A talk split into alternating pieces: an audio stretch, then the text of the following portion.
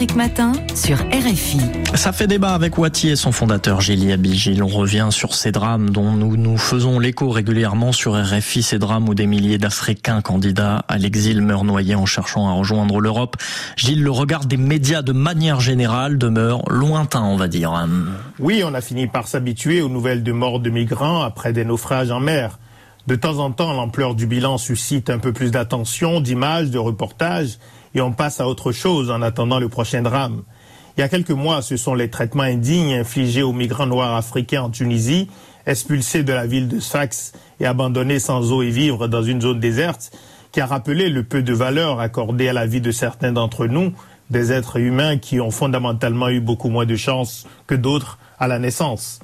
L'image bouleversante qui restera tristement emblématique de l'épisode tunisien est celle de cette jeune femme ivoirienne étendue à côté de sa fille, mortes toutes les deux de soif.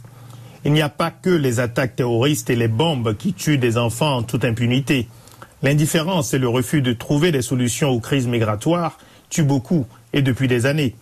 Selon l'UNICEF, 11 600 mineurs non accompagnés avaient tenté de se rendre en Italie entre janvier et mi-septembre 2023 à bord d'embarcations de fortune, 60% de plus que sur la même période l'année dernière. 289 enfants sont morts lors de ces traversées.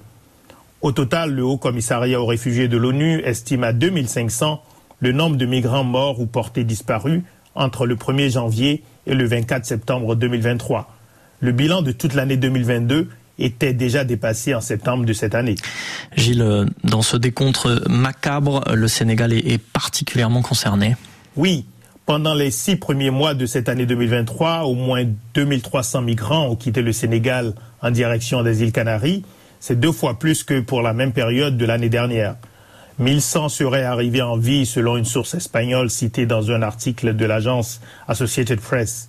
Le trajet des migrants vers l'Europe, passant par les îles Canaries, est redevenu populaire après le renforcement des moyens de surveillance qui ont réduit les départs depuis le Maroc, le Sahara occidental et la Mauritanie.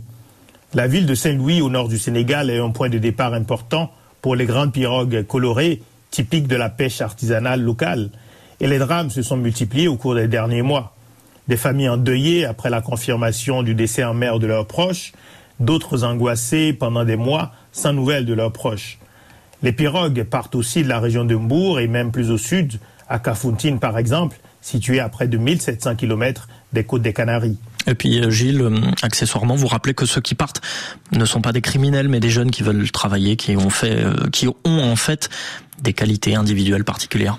Tout à fait. À force de voir les images de ces jeunes au visage hagard, récupérés en mer, accostant sur les côtes européennes ou ramenés au point de départ, à force de les qualifier de migrants irréguliers, on finit par oublier qu'ils auraient bien voulu migrer légalement, ne pas prendre un risque aussi élevé de mourir on finit par oublier qu'on ne peut pas se mettre à leur place, qu'on ne peut pas penser comme eux, parce qu'on ne vit pas sous la pression de la recherche du pain quotidien, qu'on ne vit pas sous la pression de parents qui ne travaillent pas ou ne travaillent plus et qui comptent sur leurs enfants pour survivre, qu'on ne peut pas ressentir la frustration de ceux qui ont compris qu'ils n'ont aucune chance d'obtenir un visa en se rendant dans un consulat.